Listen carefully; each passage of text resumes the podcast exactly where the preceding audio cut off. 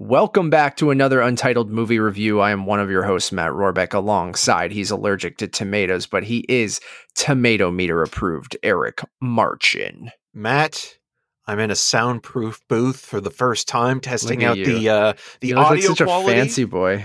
I know it's it's it's exciting. So um, if You look the- professional. if this no one can comment on your uh, Blu-ray collection anymore, though. well, no, no, they can because I'm going to be bringing this back into sort of the main room. This isn't this isn't for us. This isn't for the regular show. This is more for my Rogers reviews. Right. Roger reviews come before this shitty show. Oh, I just thought you were gonna fuck you. Um, I was I was gonna say I wasn't sure if you were gonna use it for everything moving forward. Or no, just, no, uh, I'm just going to use it more so for the reviews, and and if there's something that we do like that's with, you know, a special guest or something like that, that I, I might, you know, switch because this is more for. Um, I'm on my laptop as I'm recording. This is all Right. inside how the sausage is made. Um, this is what you came to the Suicide Squad review for to hear about Eric's soundproof booth he built. yeah. So I'm bringing my desktop uh, into uh, this booth. Um, Okay, I just cool. wanted to test the sound because I hadn't done any recordings on it Yeah, yet. well, you sound good to me. We'll we'll see how it sounds after everything's edited and put up. But yes, today we are reviewing in Eric's uh, fancy green and black soundproof booth. I'm at home in my den, but Eric's in this fancy booth. We are reviewing James Gunn's The Suicide Squad, uh, which will be released on August the fifth tomorrow um, on HBO Max and in theaters um and it's, it's not going pvod here in canada right it's all theaters only Yes, so it will be screening uh, where theaters are opened uh, starting in the evening uh, on Thursday the 5th, night, yeah. and then it'll be uh, released throughout uh, Canada uh, theatrically only on uh, August 6th. yeah so warner brothers um with their previous hbo max releases here in canada when theaters weren't open we had the option to rent their films for 24.99 um they because theaters are open uh, across canada right now uh, they have removed that so you do have to go to a theater to see the suicide squad if you want to see it here in canada um, it stars uh, a plethora of names. You have Margot Robbie, Idris Elba, John Cena, Joel Kinnaman, Sylvester Stallone, Viola Davis, Jai Courtney, Peter Capaldi, uh, David Dasmalchian, Dasmalkian, Mulchin. Uh, Dasmalchian. See, we even practiced this, Eric, and I still fuck it up. Um, At least you're trying. Daniela Mel Melchor. Um, Melchior. Eric, okay, now you're getting into the nitty gritty gritty of like I got Greedy? that pretty, I got that, I did that pretty well. Um, we'll see what Alex says. Alex yeah. will be the final judge. uh, Michael Rooker, Alice Braga, Pete Davidson, uh, Nathan Fillion. I support his civilian pavilion. They're trying to get uh, Sean Gunn, Flula Borg. Um, uh, who else am I missing here? Taika Uh, Waititi. Taika Waititi, Steve. Is you're gonna Ag Augie Augie. Augie, Steve Augie, and more. Um, I promise one day I will be able to pronounce people's names correctly, and we even practiced it. If you guys would, uh, we are professionals sometimes, and I still fuck it up. Um, Eric, how are you doing? I'm You missed the last draft of the Untitled Movie Podcast, your first one out of 97 episodes. You just bailed, and you're like, I don't want to talk to Tim Gettys. I'm out of here. yeah, what a loser that guy, you know, being uh, on, on Forbes uh, 30, 30 under under 30, 30, list yeah. and all that stuff. It's too bad I couldn't see out of my eyes and I had a splitting I, headache. I'm glad would have you're feeling u- better. I totally would have been useless to you guys Oh no, that no, no! I, and I'm glad you got some rest and um and that you're feeling better. But yeah, if you guys want to check that out, our 97th draft of the Untitled Movie Podcast is available right now. Where Tim Gettys uh, of Kind of Funny filled in for Eric, and we had a lovely chat about similar topics Eric and I have all the time. But um, it was interesting to get Tim's perspective on it all. Um, so a really cool episode. Go check that out. But yes, today we are here to review James Gunn's The Suicide Squad. The sort of sequel to Reboot. Suicides, Suicide Squad, Suicides? Suicide, Suicides. Um, Eric, let's get right into it. What is this version of the Suicide Squad? well, Matt, that I think is a very good question because as you mentioned, is it a sequel? Is it a reboot? Is it something in between that Yeah, it's a kind of bit of both. is an amalgamation of David Ayer's Suicide Squad because it does bring in characters from uh, the, the, not the Ayer cut, but the Ayer theatrical release uh, that we got a few years ago, and might have been one of the biggest disappointments from the DCEU. Um, and partly because that film, the David Ayer cut, uh, was tampered with, and the reason for that movie being tampered with partly was because of the success of Guardians of the Galaxy on the MCU side of things, you know, having this ragtag team of characters that don't always conform to authority or traditional conventions of what a superhero is, uh, became this global box office success. And because and at the time the dc movies were uh, kind of people were starting to turn on them for being so dark all the time right dark brooding Yeah. and so kind of self-indulgent and precious specifically with serious yeah uh, you know the the Snyder uh, entries with Man of Steel and Dawn of Justice specifically. Um, and so with Guardians, you also saw a lighter tone. There was a comedic edge to it. And so in post production for Suicide Squad, the film was re edited to, you know, include more humor. There were reshoots. There were conversations about Jared Leto acting badly on set, which he's done on other productions as well. Um, and then the film was released, and it kind of all showed in this kind of disjointed, um, completely uh, reprehensible and obnoxious piece of um, superhero movie making that was supposed to be a fun blockbuster, but it was Al- this frankenstein of a movie Yeah. that they they took something that was supposed to be completely different and kind of turned it into something it was not and then it just didn't work and ultimately failed. Um, Yeah. And and it kind of left a sour taste in everybody's mouth. That kind of, I guess, was more so.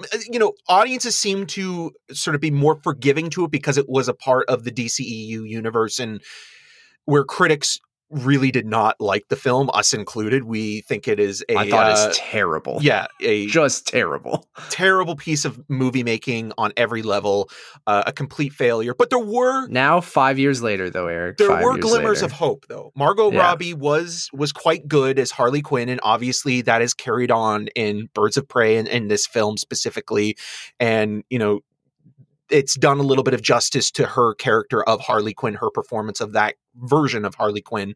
Um so with this what they did and again this is all you know with sort of how sort of the online world has changed and also sort of uh, PC culture and, and all that kind of stuff kind of plays a part into the making of this movie before even getting into what the film is.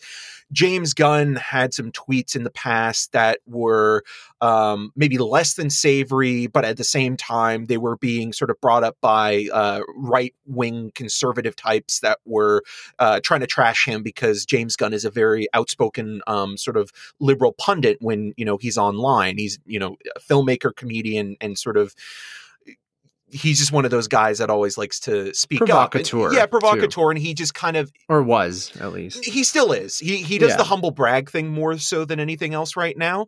Um, and so because of that, he was originally fired from Guardians of the Galaxy three, um, and because of that, that was Warner Brothers' uh, gain in that hiring him for the reboot of the Suicide Squad when they were thinking of, you know, bringing on a director like Mel Gibson at one point.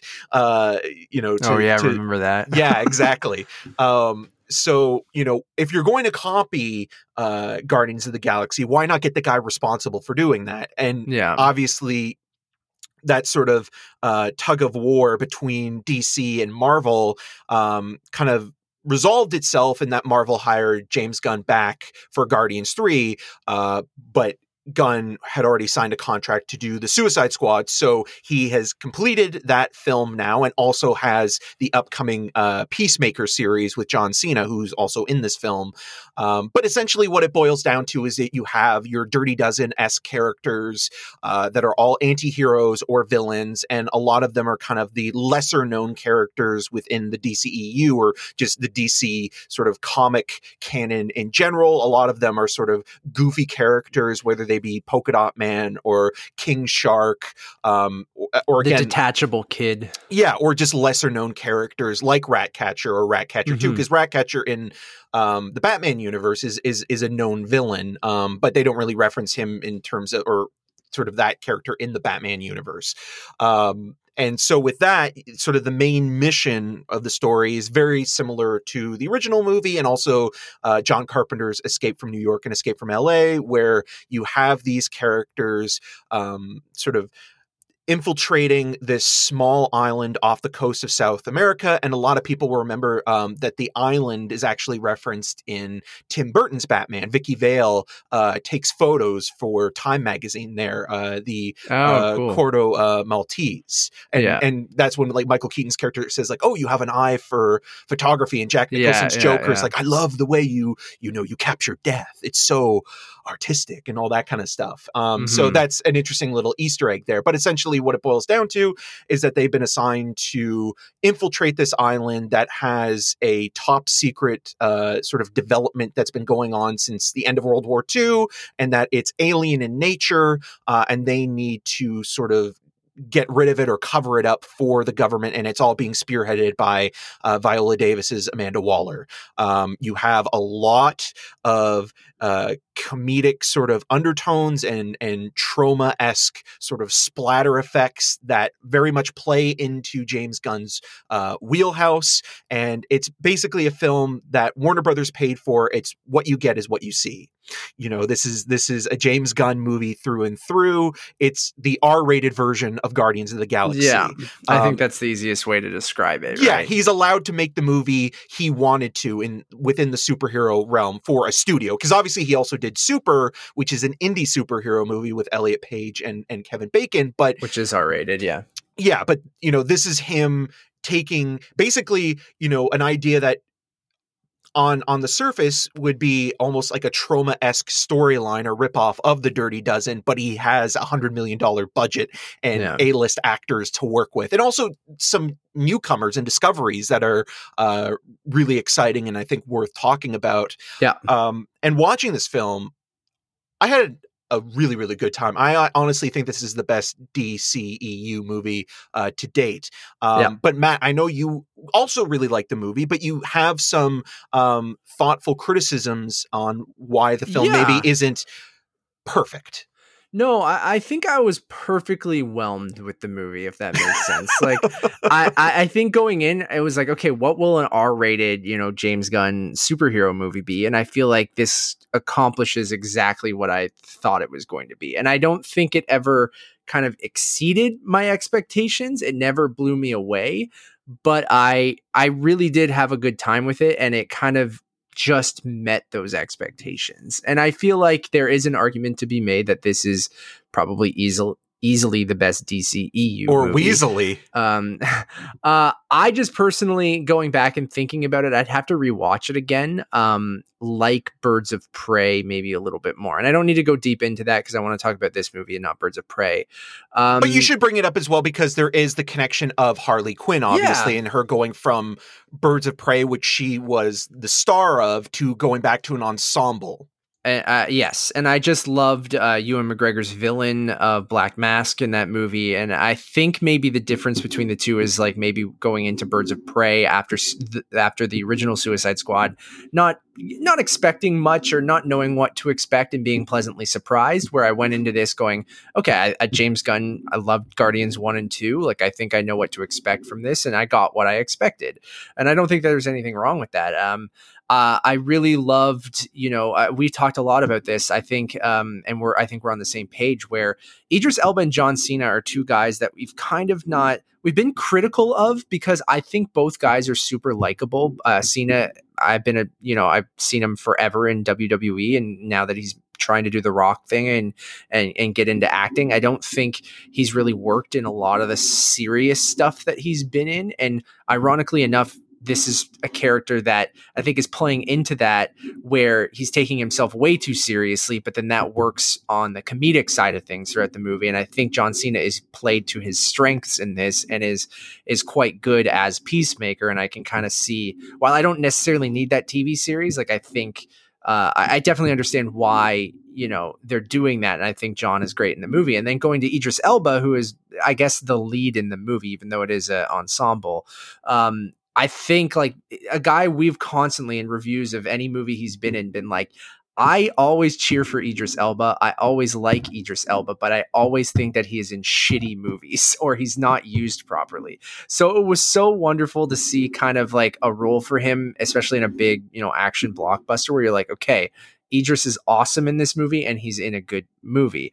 Um, and then there were some surprises with Ratcatcher 2 and King Shark that I think um, are actually weirdly like the uh, emotional core to the movie. And I wasn't mm-hmm. expecting those two characters. Like Ratcatcher 2 wasn't even on my radar. Like, I, again, I just thought, it, again, part of the ensemble, didn't know much about the character, knew it was kind of an obscure Batman villain. And then King Shark, who I ultimately just thought was going to be Groot again. And I mean, it is. And then getting into that criticism of being, I just felt the movie's a little derivative. Like I've seen this movie twice before in Guardians 1 and 2 and you put it and I'll latch onto what you said it is an R-rated Guardians of the Galaxy. So while that sounds awesome and that is thoroughly enjoyable I just don't think it ever got to a point where I was like oh man this is fantastic. It was just like this is really entertaining.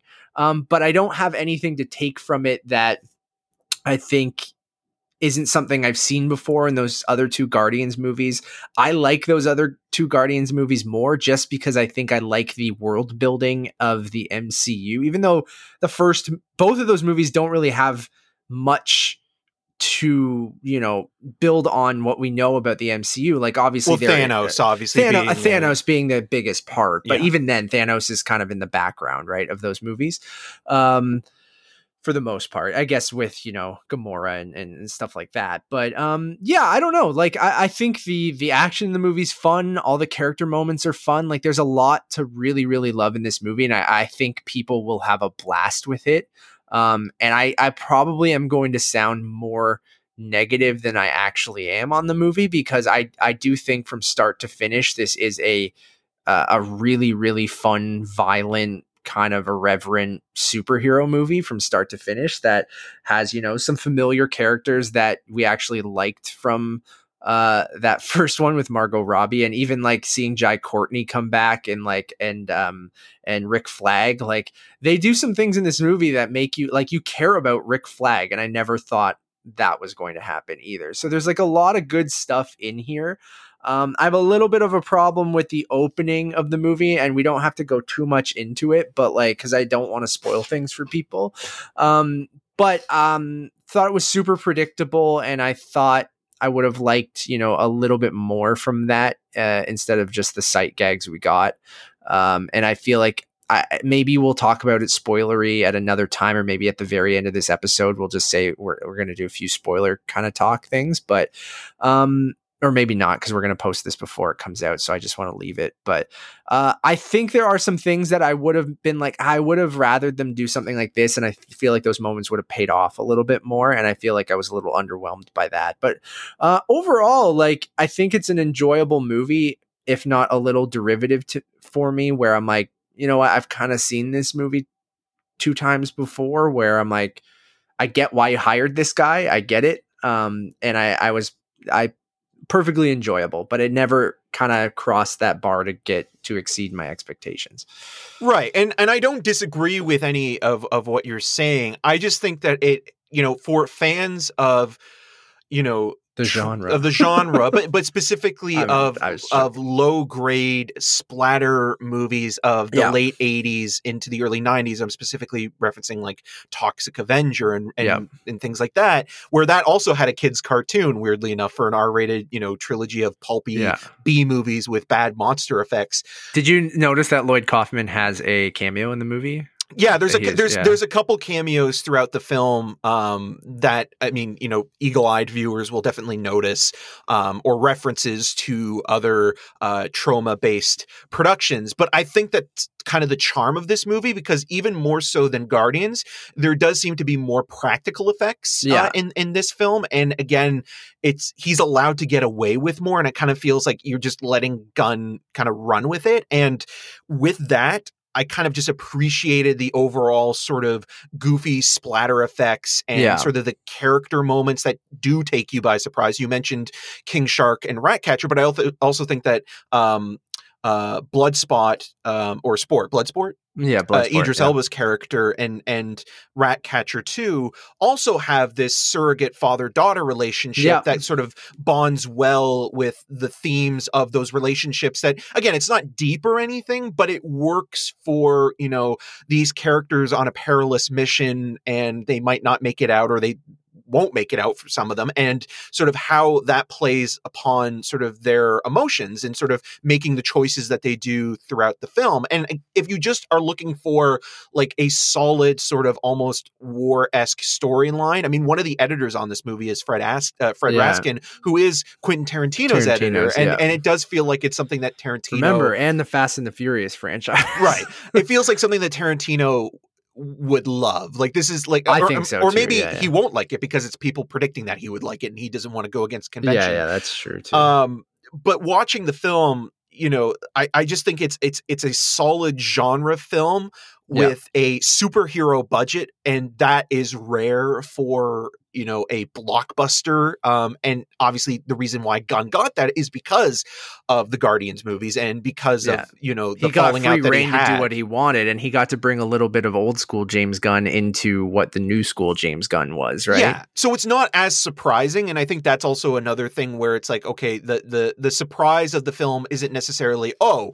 we got a James Gunn sort of uh, comic book movie. It's more so that, oh, James Gunn was able to make the film he wanted to, and to a certain degree with the first Guardians film, uh, that was kind of a similar situation where Guardians was this weird outlier when it was first going into production and it felt like okay Oh, well I remember making fun of it. Remember? yeah, well, yeah, yeah. We were making fun of it all the time. The idea of a talking tree and, and A raccoon, yeah. and you know, hiring Dave Batista to be one of your your sort of main ensemble cast members, and then now look at it, and, and we're basically, you know, uh, putting our, our foot in our mouth for that. And oh, and- absolutely, yeah. but but it worked because it seemed like Gunn was basically left alone. Where with Guardians two, even though it still is somewhat self-contained, it was sort of slowly being integrated into the rest of the MCU and the overall arc.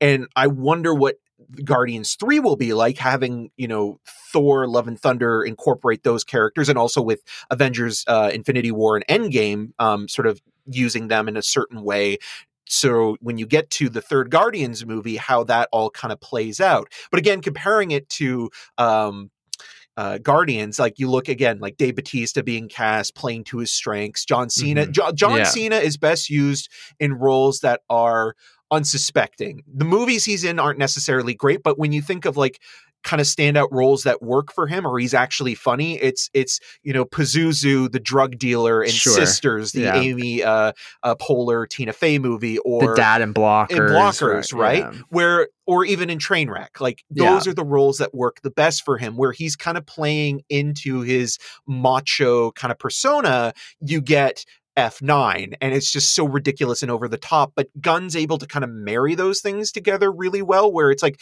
okay, this is a character you would see him playing in a comic book movie, but he's able to subvert your expectations on how the character is portrayed in the Mhm. film and how the performance is conveyed to the rest of the ensemble and how that character kind of works within sort of the existing sort of dynamics. Yeah, of- and his rivalry with you know uh, Bloodsport, I think, is more believable, and there's more chemistry there than him and Vin Diesel in F nine. Oh, like, totally. I- there's this weird kind of there's an animosity there, but there's almost a little bit of kind of like you know tip of the hat when when it calls for it like especially with like you know the types of bullets they're using and Yeah. sort of the games because that they, both play. have a similar uh, skill set, right? Like that's Yeah. kind of the the the joke there. But yeah, I thought they played uh, to each other's strengths really well, and I agree with you with Cena. It's just like like in, in things like Bumblebee and and F nine where you're supposed to be. I mean, F nine you're not really supposed to be taking him seriously, but the thing is to you know everyone's taking it seriously which makes it fun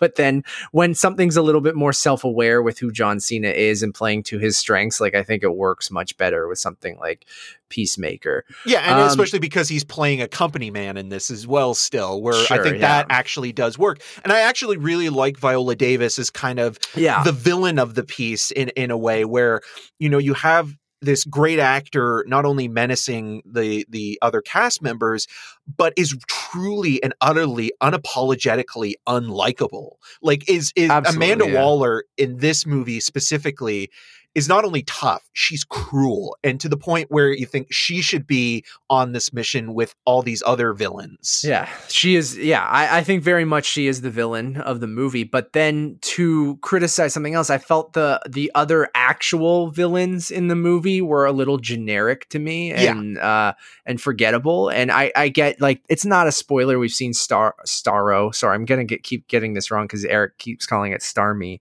or whatever. no you were Star right You. you you, you said Yeah. Starro Oh, it's Starro. You kept saying Star You or whatever. yeah because of pokemon yeah um and uh starro in this is interesting too because you even brought it up and you brought up invincible and um i'm not super familiar with starro and i'm sure starro came before uh, the uh, the sequids in or sequids in in Invincible, um, but similar powers. And after just rereading Invincible and seeing it uh, done on the TV show recently, where they kind of planted the seeds for where that storyline's going, um, to see it condensed into this movie and then um, kind of put into this last act and you have this big you know kaiju third act kind of thing which is fun and i like the design of uh, of starro it's colorful he's kind of weird looking and and like the the face hugger kind of elements are cool but then i would kept thinking of invincible and and how they developed that storyline and I, I hate to compare the two and because invincible is really just taking different things from the superhero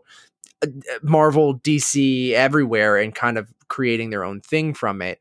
Um, so the Starro thing, I've I, I sort of worked for me, but then I found the um the the two guys um uh the two villains in the movie. I see like I don't even know their names. the two but military characters yeah, well one of them is um, luna because the they call Corto it the, Maltese, yeah, the like- luna regime right Yes, yeah. And then So the other Silvio, actor- Silvio Luna and Mateo Suarez. So Yeah, those two guys. and yeah. and the one actor was in quantum of solace um he was one of like the right. sub villains in that And so they they just both felt super forgettable to me. And I get what you're saying with Waller. And then I go back to Birds of Prey, and I feel like Ewan McGregor.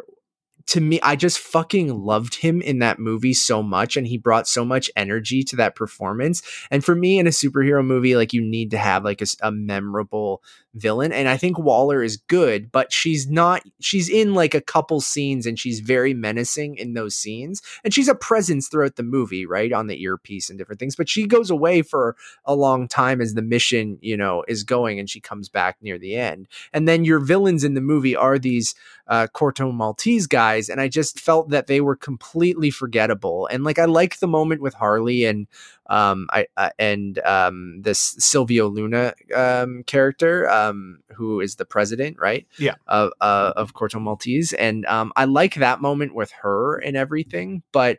Um, and yeah, I, I just like Harley more, and she's kind of in the background in this movie. And I get why you include her to have that through line, and and she is a character people uh, and Margot Robbie's great, obviously, and she really owns that character. But like, I just really liked have her having the spotlight in Birds of Prey, and I like that group uh, of women that come together in that movie with this with this great villain, which maybe caught me by surprise and why I really liked that.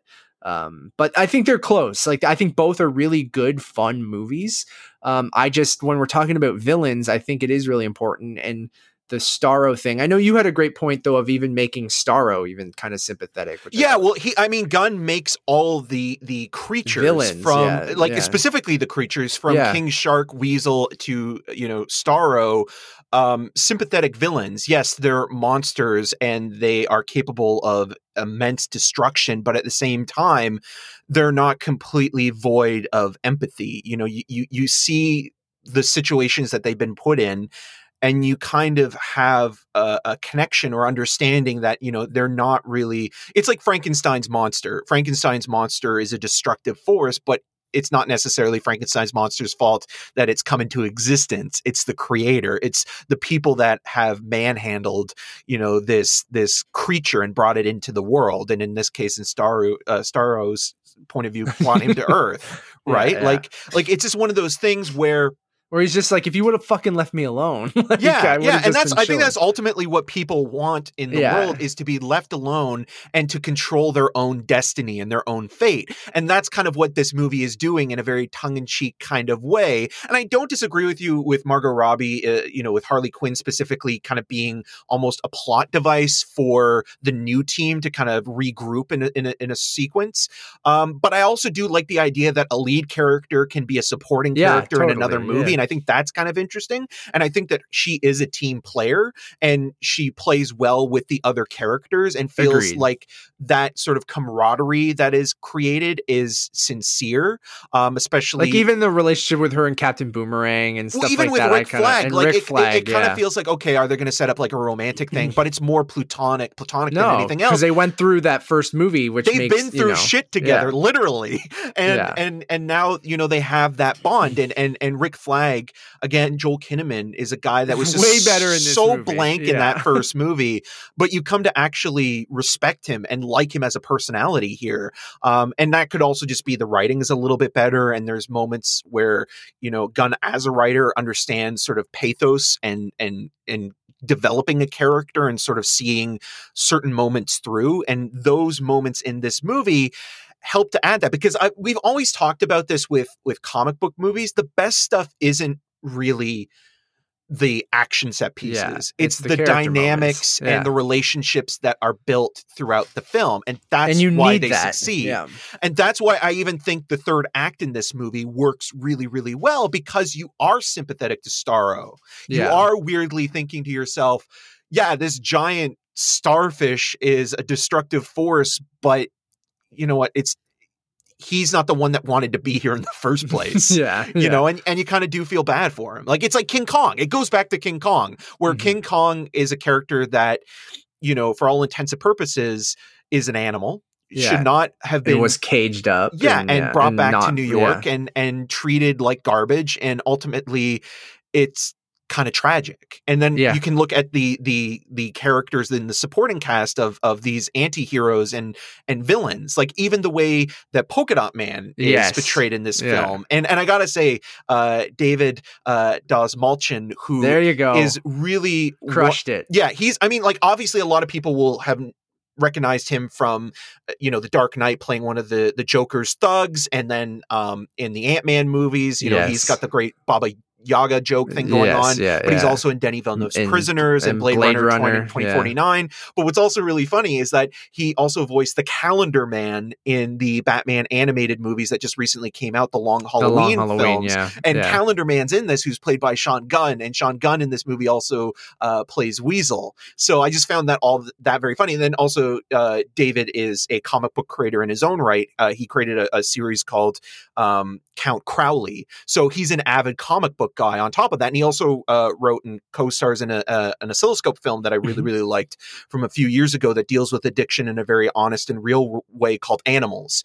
Um, so his performance in this movie again more sympathetic than just kind of like if this was made it in the could have 90s just been a one note joke, right? it would have been Yeah. it would have been Steve Buscemi in Con Air. You sure, know, yeah. Steve Buscemi's kind of menacing serial killer esque villain who has sort of mother issues. I mean, they even reference in this, you know, Norman Bates. Um, but going back, I just want to mention with Idris Elba one more time, the guy's a movie star. yeah. You know, he has been since appearing on The Wire. It's just like you mentioned, whether it's his agent or his own sort of choice in in productions and, and scripts hasn't been the greatest. Here, it's this perfect blend of great action star, but also he shows this comedic vulnerability that I did, I haven't really seen from him before in this Mhm. movie. And again, like I he love has some this great like kind of responses to people like under his breath and yeah, stuff like that. or that. even yeah. reactions. Like there's this ongoing joke that he doesn't like rats, and like Yeah. this relationship that he builds with Sebastian. Sebastian the rat. the rat yeah. pays Shout off- out to Sebastian the rat. Yeah. it reminded me of my sister's cat Georgie. A Shout little out bit to of Sebastian and Milton. yeah, the best Lil Sebastian since Parks and Recreation. Uh, there's a Chris Pratt tie-in. Um, but yeah, shout out to Sebastian the rat, and yeah, the whole rat gag throughout the whole thing. I thought is very earned by the end. Like there, there's a great moment at the end of the movie eh, that I feel like is very earned, and Idris Elba brings a lot to that with this rat, and like which shouldn't work, right? Right. But, and it also, I actually do think it looks good. Like watching it on the IMAX screen, it looks so much yeah. better than the like it's colorful at times. Like that's the that's the thing that I miss. Also has like a films. texture to it. Like you know it's digital, but it still kind of has it's a, faux a, film, a, yeah. right? And then I like the snap zooms and like the cinematography. I think is a is a lot of fun actually throughout it. I mean, a lot sometimes a little disorienting with the kind of the twirling of the camera and maybe a little bit overboard, but for the most part, I, I actually really like to look at it. If we're talking about style, though, the one thing I didn't the like chapters, these, yeah, there's like chapter titles, which you if you're an avid fan of this podcast, you know I love a good chapter title, but like in this, they do kind of a environmental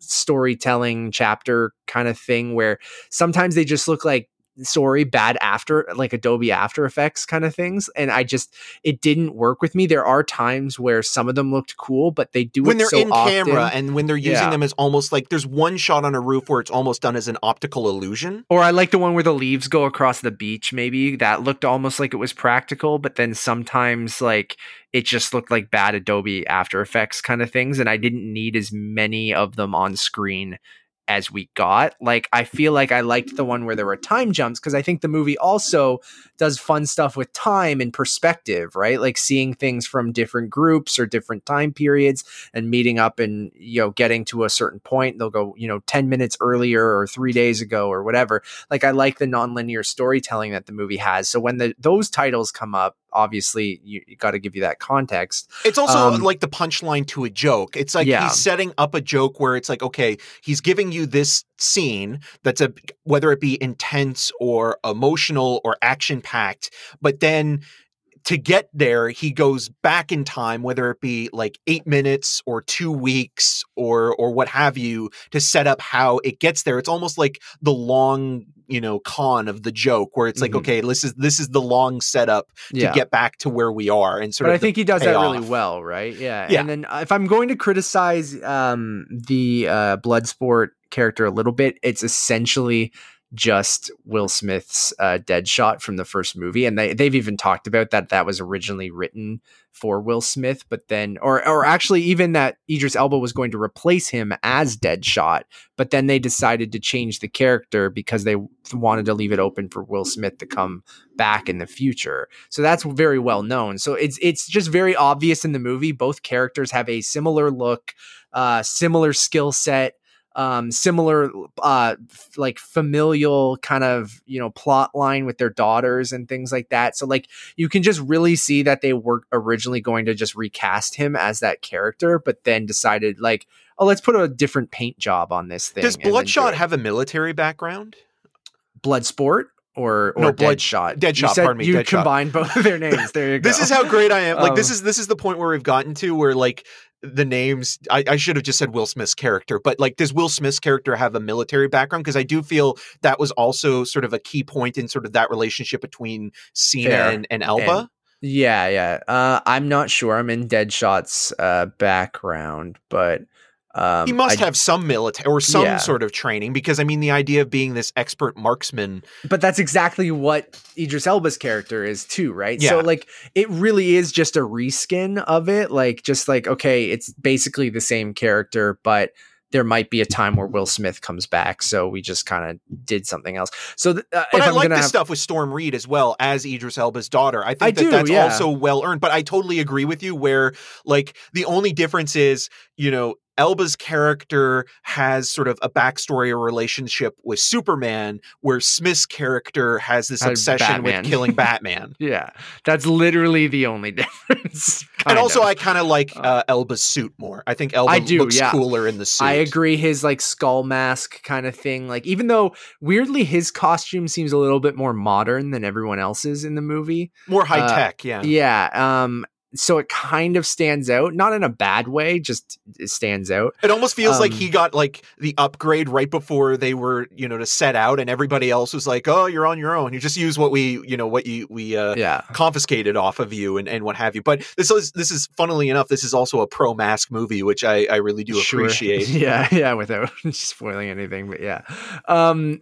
I will give another shout out to Stallone as King Shark uh, before we wrap out. All uh, hail because, King like, Shark. Yeah, because like, I feel King like- Shark. easily like kind of contradicting what I said before, where you know King Shark is the Groot of the movie, but I feel like they give Stallone and they give the character a little bit more to do than Groot, especially because you let him emote a little bit more with full sentences and and actually conversing with people instead of just repeating "I am Groot" over and over again. So you give you know Stallone more to do than Vin Diesel. Um, And I like but- that he he you know in a, in a former life he was considered a god and the idea that this you know giant shark man is imprisoned with all these other characters because he can't really talk to anyone and everyone kind of just thinks he's a doofus right yeah Like, and he's uh, emotionally inept and and you know ratcatcher kind of showing him any attention that is a, a you know a a human sort of relationship that isn't abusive or him not thinking that she's food um really does open him a little bit. And and I again I love the design of the character. I like that he's a middle-aged shark guy like it's I like that he's got great, perfect though, dad yeah. bod yeah um, and then on top of that, I, again, I think the effects work on on the character, the texture, the look. It doesn't feel jarring or out of place when he's with the other characters. I mean, Steve Agee obviously deserves a lot of credit for you know the in camera motion capture work that he did as you know the, the physical version of that. But when you when you watch you know the, the final version of King Shark amongst the other characters, it never feels like you know no, like a he's off to cartoon the character side or, or, yeah, something yeah, like, like, he feels like you could literally touch him you know, no while he you're standing a, next yes to him. i And I want an action figure of him. I don't collect action figures and stuff like that, but it's like I was even thinking I was even telling you afterwards, I would hug this guy. Like oh he yeah is i want a street he's just a big sweetie. too. He's just Yeah. a big sweetie.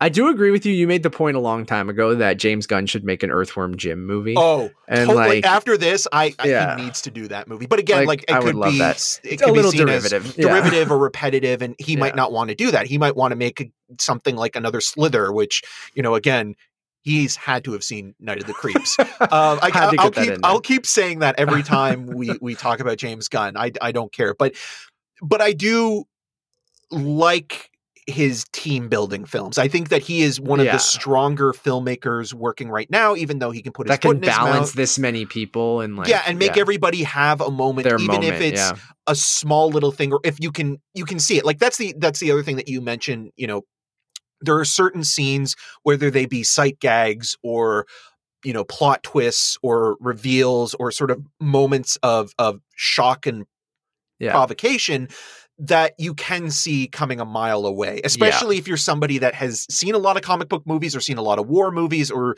been kind of following the marketing anything like that yeah but if you just enjoy it for what it is on a surface level and also think about like how much of an improvement this is compared Oh, God, to yeah. Suicide Squad and also the majority of the DCEU movies, you're going to have a good time. Whether or not you want to see it in the theater or wait, um, I still think that it's the step in the right direction for the DE for the DC. Uh, oh, I absolutely agree. I think they've been doing like oh, I didn't even have Joker. Uh, Would we consider Joker? No, because I guess it's a it's not in the same universe. But who knows with the continuity of this now? Because like um I, I do think that with they've been getting better and better and dc you know with their failures with a lot of the snyder stuff i mean some people like it that's cool. But um they've kind of given their filmmakers which is something we talked about with marvel in phase three and beyond as well like more control and letting them just make a good movie. Like it doesn't have to tie into everything. We'll deal with continuity or not continuity like whatever who gives a shit essentially. Um and they just let their you know make a good movie and i think with birds of prey now and with um the suicide squad and even something like joker um like it, they're just going let's just try to make the best movie we can and not have to have it tie into everything and it's going to be interesting with things like um flashpoint coming up where you have michael keaton in there and you're you're kind of maybe giving an explanation why just like in marvel with loki and and what if and and different multiverse stuff of creating these multiverses and and this is a conversation i had with tim on the 97th draft which you guys can go listen to of just like I wasn't there, so I'm not listening. Yeah uh how audiences uh, like mod like we talked about being a little bit too in the weeds or if you're obsessed over this stuff you might see some of these twists or shocking moments coming. But uh, i think we're getting to a point where you know uh, an everyday audience that like my mom who loves superhero movies and she loves the mcu and she's starting to grasp the concept of a multiverse and like how these movies are kind of interconnected but they're not at the same time or they could be and like um or they don't have to be like okay harley quinn appeared in this and that but maybe it's you know it doesn't necessarily have to directly uh like be a one-to-one kind of um thing with the first suicide squad movie. So like I, I think that stuff's mattering less and less on the dc side and we're going to see that with the batman coming up as well being in a completely separate thing on its own um, so yeah, I, am excited at the future, and and they've shown that you know they can learn from their sort of mistakes, right? But they can then, also take a couple steps back in yeah. the progress because the first Wonder Woman movie, you know, looking in the rearview sure. mirror, might not be as considered as as as high a benchmark now with Birds of Prey and the Suicide Squad, but for a while there, it was, it was the, the good DCEU yeah. movie. I still and think it's number three. yeah, least. no, it is still. I still like it a, a yeah. lot. Like it's a lot. It's just the third act of many superhero movies yes. is the biggest yeah. problem with that film. Um, but you look at that movie and it's like for all the promise that had and the excitement that it built up and what came with the sequel of 19 you know 84 yeah it was which, so disappointing yeah, right yeah. and it kind of feels like okay warner brothers now has, now we have expectations again. yeah, and it's scary to eh, have those expectations because I want eh, like I, I will ask this question to you like what do you see do you see these characters in the Suicide Squad popping up in other places now. I mean, obviously, we saw Boomerang sort of have a, a, a, quick cameo in sort of setting up Flash's character very briefly. And then even in the first Suicide Squad movie, you know, Ben Affleck's Batman was there and and what have you. But do we see someone like you know Harley Quinn or Ratcatcher or King Shark pop up in a, like an actual Batman movie that is a part of the DCEU or the Flash, you know, in a future Flash movie because King Shark's a, a yeah. villain in that universe? Yeah. Um. I don't know, to be honest. Like, I do think that Margot Robbie's in for the long haul with Harley Quinn, and she's game if they do that Gotham City Sirens movie that they've been talking about. And I know we talked about it after we saw this today, and going, do you think they'll still do that? And I think if she's game for it and they find the right director for it, whether Cathy Yan comes back uh i don't know um but a gotham city sirens movie could be cool but i know birds of prey kind of underperformed didn't it or yeah like, it didn't it didn't do that well and yeah. and it kind of it was right as the pandemic was happening, yeah. right? So it was one of like the last movies that played theatrically yeah. in that February, in, February, in that yeah. first quarter, right? So you had films like the um, speaking of, of Storm Reid, who was in uh, uh, the Invisible uh, Man. Yeah, you know, you had that movie, you had Birds of Prey, and you know, a lot of people weren't expecting anything with the Invisible Man, and that was the movie that did better than sure Birds of Prey. So I don't know if they'll go the Gotham City Sirens route or whether you include Margot Robbie and other stuff. Like I do think this movie will be successful, and then you're already seeing, you know, uh, a spin-off with with Peacemaker, right? So that means these characters are going to show up in the larger DCEU because this does take place in that original DCEU universe, right? So then what what happens with Flashpoint? And that's I think the biggest thing here and much like we were waiting for uh, Multiverse of Madness and the new Spider-Man movie on the MCU side of things, I think it really kind of hinges on what Flashpoint does for that universe like because they can do anything like i really love the flashpoint comics i think it is an awesome um event series in the dc and they used it to reboot the comics and i think they'll obviously do that to kind of go hey we know this universe means a lot to a lot of people. We know people like Batfleck. We know we like the Snyderverse. Like, we'll make sure that those movies still mean something, even if they didn't quite work as a whole. And we're going to hit a reset point, which will be this Flashpoint movie. And whether Michael Keaton sticks around to be the Batman in the DCEU or what I think will happen is a Batman Beyond movie is what we're going to get after that. And then and then Batgirl the series as and well. And Batgirl right? is yeah, that's another one. And and didn't they say oh um uh wasn't uh, J.K. Simmons J.K. Simmons and then um, Leslie Grace was cast um, from yeah. In the Heights uh, as yeah. Batgirl.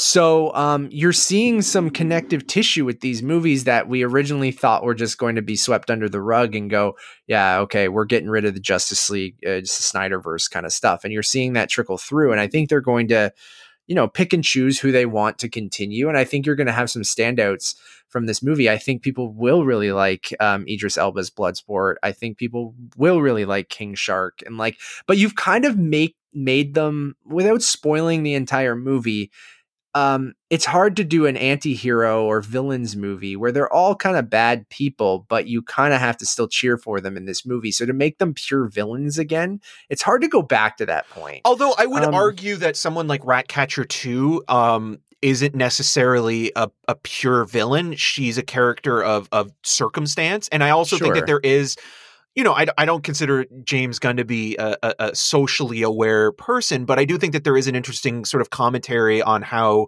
you know, the homeless are invisible to the rest of the world and how, you know, they they feel sort of. And some of the best out. villains have a great story like that, right? Yeah. So there might be a way that, you know, they'll they show up as a villain but you really understand their plight or what they're going through and that makes a really great villain right? Where you're they're not necessarily wrong because they're the hero in their story which i think you could take some of these people and make a great like make them a legit great villain from that uh, to your point. So that that's that's a great thing eric. I, I wasn't thinking that way. Um yeah, and, and, I don't know. And then I want to give a shout out to the people we haven't really talked about uh, much, but love seeing obviously Michael Rooker with that long white hair. Sweet. Um, Nathan Fillion has a really weird moment with his detachable kid arms. Like, um, I think is really really great. Uh, Weasel is, is just disturbing, like, but weirdly again um, kind of charming in a weird yeah, like kind of like yeah. creepy way where it's like yeah. it's almost like you would have like an action figure of him if you were a kid. Yeah, and Flula Borg, who I I love as well. Um, and just a lot of great uh, supporting cast that kind of pops up and um and has some great moments. So um Pete Davidson yeah. basically p- playing Pete Davidson, yeah, yeah, which is great.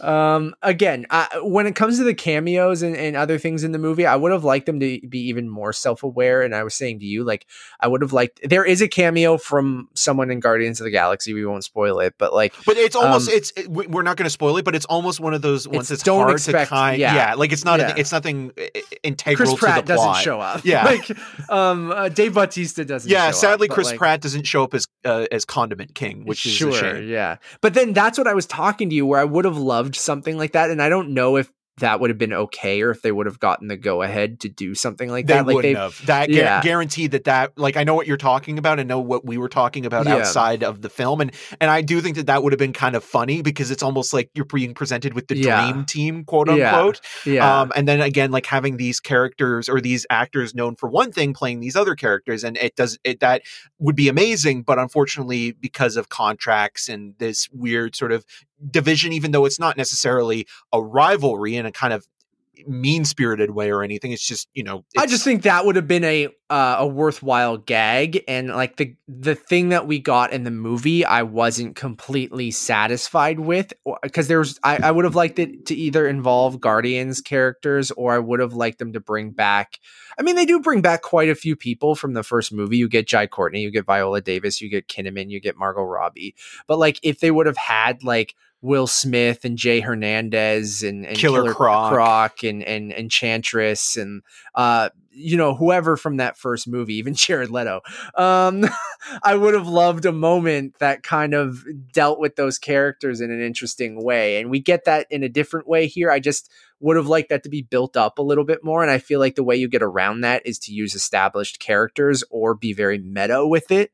And it is sort of meta with the with the casting uh, of certain people, um, just who are familiar to James Gunn and things like that. But well, a lot of these like C and D level tier villains are characters that you know aren't necessarily like fans are like oh well you didn't portray that character in in, in the right way. You didn't sort of uh make him um sort of the way that you envision him in the comic books. You can kind of take more of a, a, a, an artistic license with these characters and sort of model them after the narrative or, or, or play them into the narrative in an interesting way than sort of having okay well we have to one do an origin story uh, in a traditional manner but two we have to make sure that we have these specific moments that are key to that character. It's like I don't I don't care who Weasel is, other than the fact that Weasel Sure. eats children, which is just funny because he's a terrifying looking creature. And like Yeah. that's I don't I don't care like where where he fits into the rest of the you know the the DC universe overall. Yeah. And it's the same thing with you know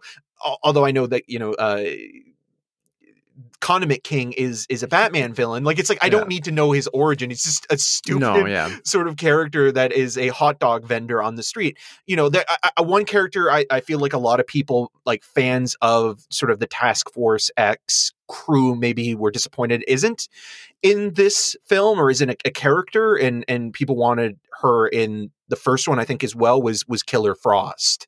Okay. Um, I think was a character that a lot of people did kind of were were thinking, oh, that's a fan favorite. And I think if you continue this, you um, could bring in a different filmmaker and just have basically a whole new cast, and maybe you bring a couple people back, right? Just like they did with the first movie, right? Like I don't think it needs to be the same people each movie, and maybe they go off to do different things, or maybe you just don't utilize the same group. That's what the Suicide Squad is, right? Like it's a ragtag group of people, and it doesn't necessarily mean it's the same people each time. Yeah. So. Um, I will say the movie does play to Jai Courtney's strengths, and I will, I will leave it at that. it might be his greatest Um, performance. it probably is. Uh, I had a really good time with the movie. Uh, uh, like I, I'll reiterate what I said at the beginning. I think I thoroughly enjoyed it from start to finish. I think it's a blast. Um, it just didn't blow me away. Um, blast It did- blow me away. It didn't. It didn't Um, blow you into pieces the way that some other not, people might have been blown into pieces. And like I, I think it, you know, it's exactly kind of what you'd expect from a James Gunn R-rated superhero movie, uh, based on what we saw in, you know, you mentioned Super, but then also Guardians one and two, um, and I think it's a, an amalgamation of kind of all of that, as well as his earlier Troma stuff to what Eric was pointing out. So um, I think it'll be a lot of people's thing. It it is my thing. I just didn't blow me away, so I'm gonna give it uh, a three and a half. I think it is a thoroughly enjoyable movie with some great moments and some great character beats. Um, and maybe it'll grow on me. Like I do want to watch it again. Like I, I would have a lot of fun watching it again. So I think that's saying something. And I think it's the second best DC EU movie. And I think they've had back to back, like to get Birds of Prey and this movie from that first Suicide Squad movie is a miracle. So uh that I think that's enough. they were able So- to salvage, Yeah. um, you know, the, th- this franchise in a way Yeah. that you know it probably doesn't deserve, but at the same time, it gives you hope that maybe they can continue on this path and and maybe you know look to how both the Suicide Squad and Birds of Prey were made, where it almost seems like there wasn't that much of interference from Warner Brothers, where again, like Marvel has taken over for Guardians in a certain way because of it being one of its most successful um, series within the MCU. And I could almost see that now happening with at least the Suicide Squad if it makes the kind of money that it's projected to over the next month or so, or if it just does. I mean, it's already doing well critically. Um, but I was blown to smithereens with this movie and just had a good time. Like I just yeah. I was reminded watching this film of what a good time was at the movies. And Yes. and I think that that We need that right now too. that was the most important thing whether or not it's a great movie, but in the context of the DCEU, I think it's the best so far. Yeah. Um but I also just again this even more so than F9 or uh Escape Room Tournament of Champions. Yeah. Like this kind of felt like a great summer movie. You Yeah, know, to I quote. Keith Habsburger, this was worth savoring the summer over. I, you know? agree. I agree. So I, give I have to I'm going to give this 4 staros out of 5. I love it. I love it. Um, thank you all for listening. Uh, I really do think you should go check out Suicide Squad if it's safe um, in your area to go see it in a theater. to do so. Yeah, yeah. I think in a theater, um, it. But again, I don't think it'll hinder your experience if you have a, a decent TV and sound system. If you're in the US and want to watch it on HBO Max, but we saw it in IMAX and it was uh, quite a spectacle. So, um, if you like this, uh, like I mentioned, we have another show called the Untitled Movie Podcast, which we are back to doing every single Monday. Uh, this past Monday was our 97th draft, where uh, Eric was out sick. So uh, my friend Tim Gettys from Kind of Funny Not Um, COVID related. I just want to say no, that no, no. uh, Yeah, migraine due Migraine, to yeah. uh, uh, working out. Yes, sure. Yes, we'll go with that story.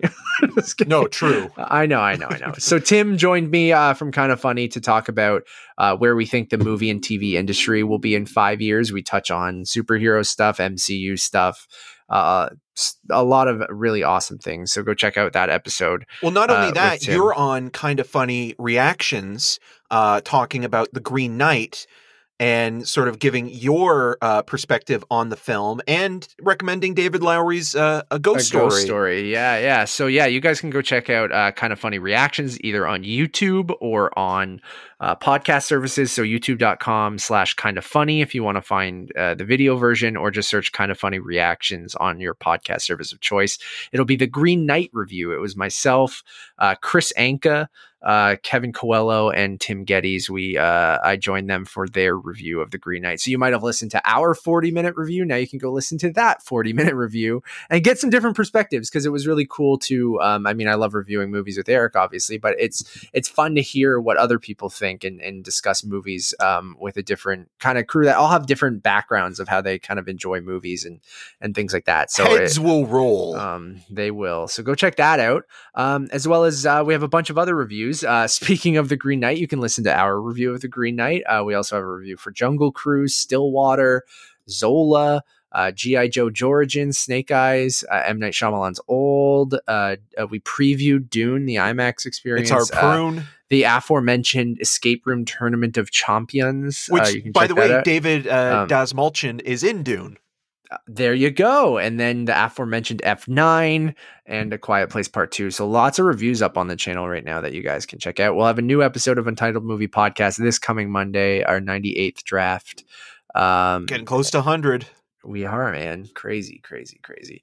Um, thank you all for listening. Uh, go check out our Letterboxd HQ over at Untitled Podcasts. All of our kind of lists. We'll put up our DCEU rankings for both Eric and I. Uh, so we have rankings of a bunch of different movies, our personal profiles, our ratings, uh, our schedules, different things like that. So go check it out over on Letterboxd HQ. Oh, and lastly, we should say TIFF is coming up and we're oh, both yeah. accredited. Yeah, we'll talk about that on the next draft for sure in detail because we have more announcements from the Contemporary World Cinema and Midnight Madness programs, and I think we'll even have.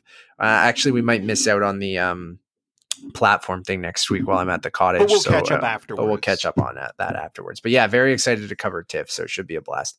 Uh, Untitled underscore cast on all those other social medias, and you can follow me uh, around the internet, mostly at untitledmoviepodcast.com and on podcast services as well as on all those social medias at Matt Rohrbeck.